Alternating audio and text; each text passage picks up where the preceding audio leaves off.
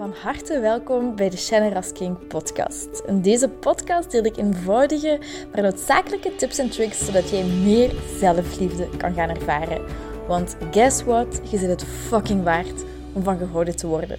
Ik heb er heel veel zin in en ik hoop jij ook. bye bye.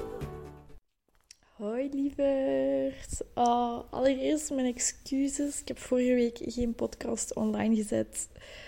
Um, het is het excuus waar ik al enkele weken slash maanden aan het aanhalen ben. Dat het te druk is. Mijn fulltime job met allerlei dingen die, die op mijn pad komen, die ik aan het doen ben. En dat is een luxe probleem, maar um, ja, alleszins mijn excuses daarvoor. En uh, vandaar vandaag wel terug een podcast online. En ik heb ook mijn vier vijfde aangevraagd bij mijn ouders. Uh, als je me al even volgt, dan weet je dat ik in het uh, familiebedrijf van mijn, van mijn mama, mijn stiefpapa, werk. En ja, dat, ik, dat het gewoon echt te veel was. Mijn ouders zijn op vakantie geweest. Ik heb de boel daar samen met mijn stiefbroer recht gehouden. Er is zoveel shit gebeurd, um, maar echt niet normaal. Alles wat er kon mislopen, is er bijna misgelopen. Hebben het gemanaged. Het is allemaal goed gekomen. Het is allemaal heel goed gelukt. Maar het was echt zwaar. Ik heb echt hele zware dagen gehad. Heel hard gewerkt. Weinig geslapen. Um, daarbij ook nog altijd heel goed voor mezelf gezorgd. Zoveel mogelijk. Zoveel als ik kon. Ik heb denk ik ook geen tv gekeken. Geen serie gekeken. Ik heb echt de momenten die ik vrij had zo voor mezelf gezorgd. Zoveel um, ja, zoals ik zeg, zelfzorg, zelfliefde, rituelen gedaan die mij, die mij nourishen, die mij voeden, die, oh ja, echt geweldig. Maar dat maakte dus dat er vorige week geen podcast was. En uh, ik nu dus vier vijfde heb aangevraagd. En ik denk dat dat binnen enkele weken wel zal ingaan. Dus daar ben ik heel blij van, want uh, ik ga, het staat trouwens vast. Mijn retreat staat vast. Ik heb nu twee locaties gecontacteerd. En mijn plan is om het 17 en 18 september te doen. Als het volledig definitief is, dan ga ik het ook op Instagram delen, et cetera. En dan, uh, dan kan ik meer info geven. Maar alleszins, I'm super excited for it. Um, maar dus wat ik eigenlijk wilde delen in deze podcast is... Onderschat niet hoe waardevol het werk is dat jij doet.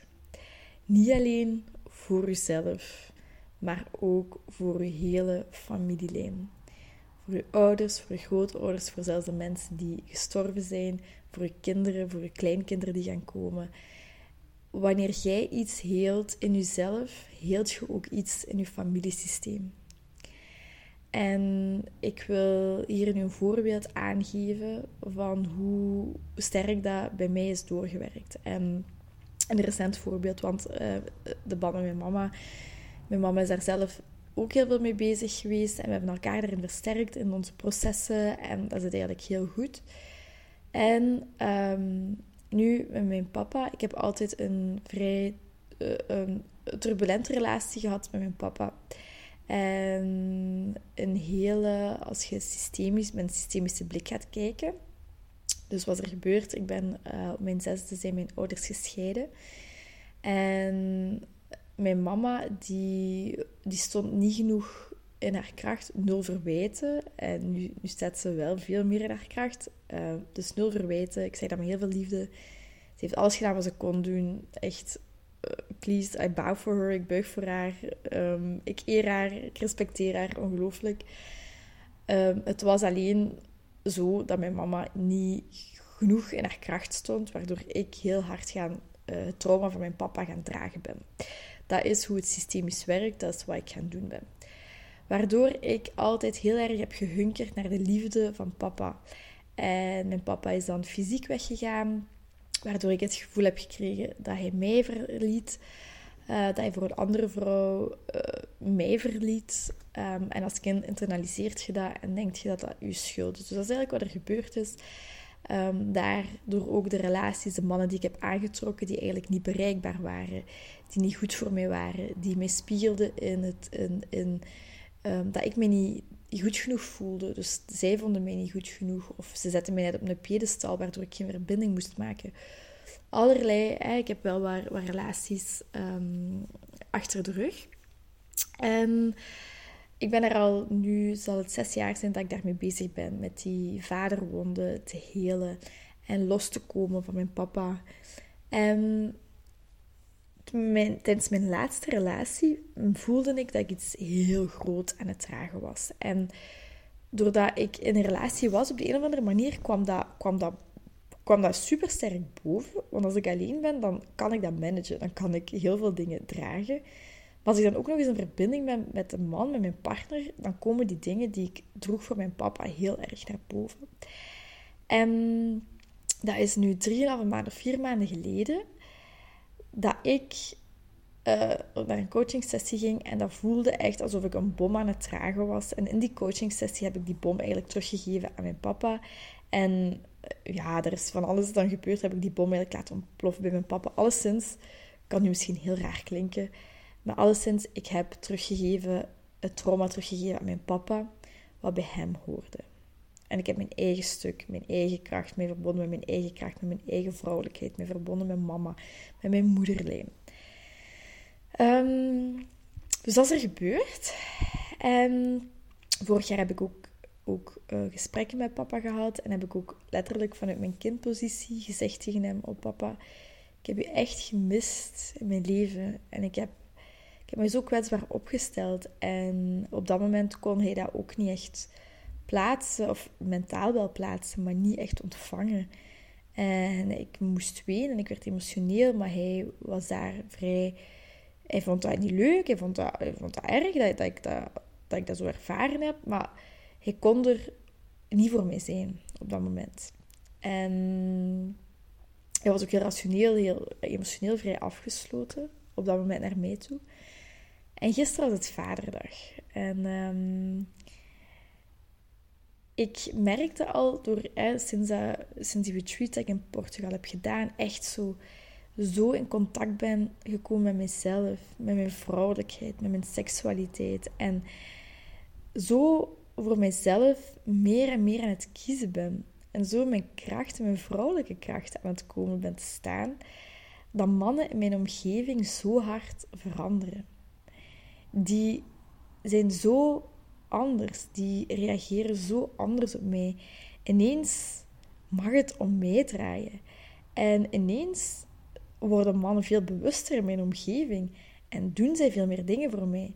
En word ik aangesproken in de supermarkt of op straat of, uh, of via Tinder heb ik ook heel ander soort matches.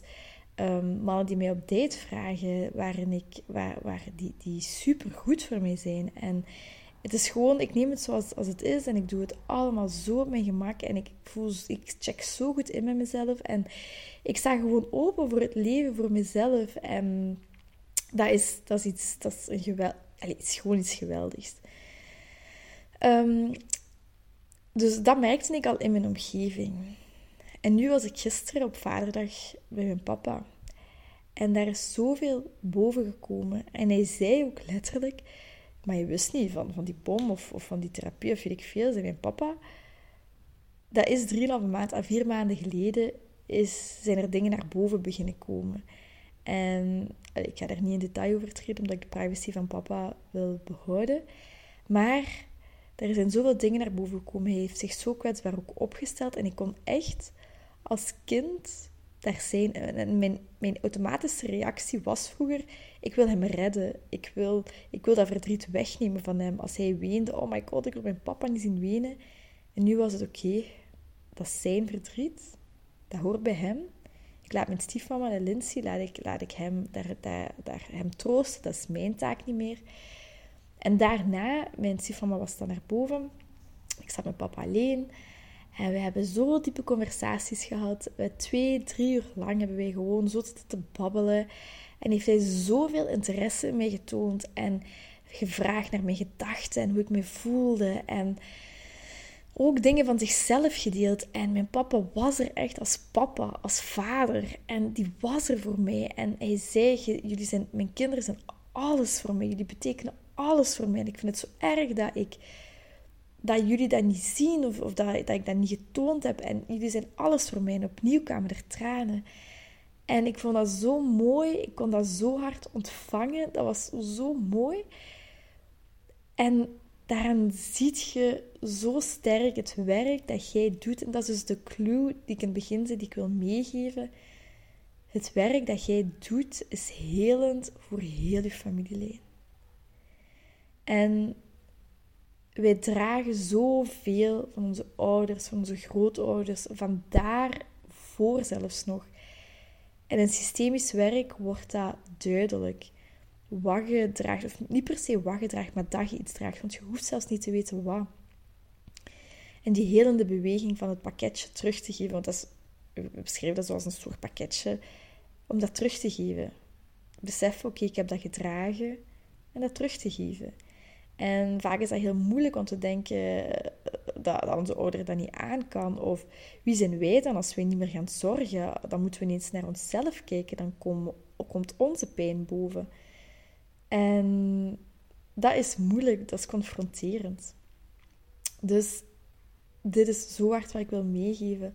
Onderschat niet al het werk dat jij doet, is ook helend voor de generaties boven u en de generaties onder u die nog gaan komen.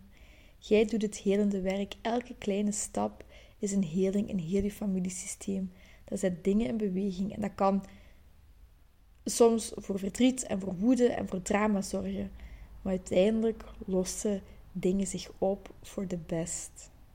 En dat is zo'n belangrijke les die ik zo graag wil meegeven, waarvan ik nu nogmaals het bewijs heb gezien. En ehm, dat is wat ik wilde delen. Dus als je ooit twijfelt, waarom doe ik dit? Waar moet ik dit altijd doen? Of weet ik veel en het is zo moeilijk, het is zo zwaar. Weet dat je zo'n belangrijke schakel bent. En dat het de andere hield, maar ook u zo sterk maakt. En soms kan het voelen alsof je met de kraan open aan... Hoe zeg je dat? Je met de kraan open zit. dat was het. Ehm, soms kan het dan voelen en dat je twee stappen vooruit zet en drie stappen terug achteruit. Soms kan het echt zo voelen. Maar trust me, trust me, ik beloof u echt waar. Dit is voor de best, voor uw eigen kracht, voor uw eigen verbinding, voor uw eigen leven. En jij wordt hier, in welke situatie je ook zit, waar je ook doorgaat, vertrouw erop dat jij hier sterker uitkomt. Sowieso. En als je meer in verbinding wilt komen met jezelf meer in vrouwelijke kracht gaan staan. Dan nodig ik u uit op mijn retreat, want het gaat maar voor tien vrouwen zijn. Um, maar ik deel het nog op Instagram, et cetera. Dus dan ga ik u voor nu een hele leuke avond, of dag, of ochtend, of whatever je ook aan het doen bent, wensen. Heel, heel, heel, heel veel liefs. En uh, ciao. Heel erg bedankt om deze aflevering van de Generous King podcast te beluisteren. Mijn doel is om zoveel mogelijk liefde in de wereld te brengen en ik hoop dat je dat met dit een beetje gevoeld hebt. Ehm, als je dat gevoeld hebt, stuur me een DM, tag me in je story dat je dit geluisterd hebt en ik zie heel graag jouw reactie tegemoet komen. Ik wens je heel veel liefs en nog heel veel liefde en plezier toe.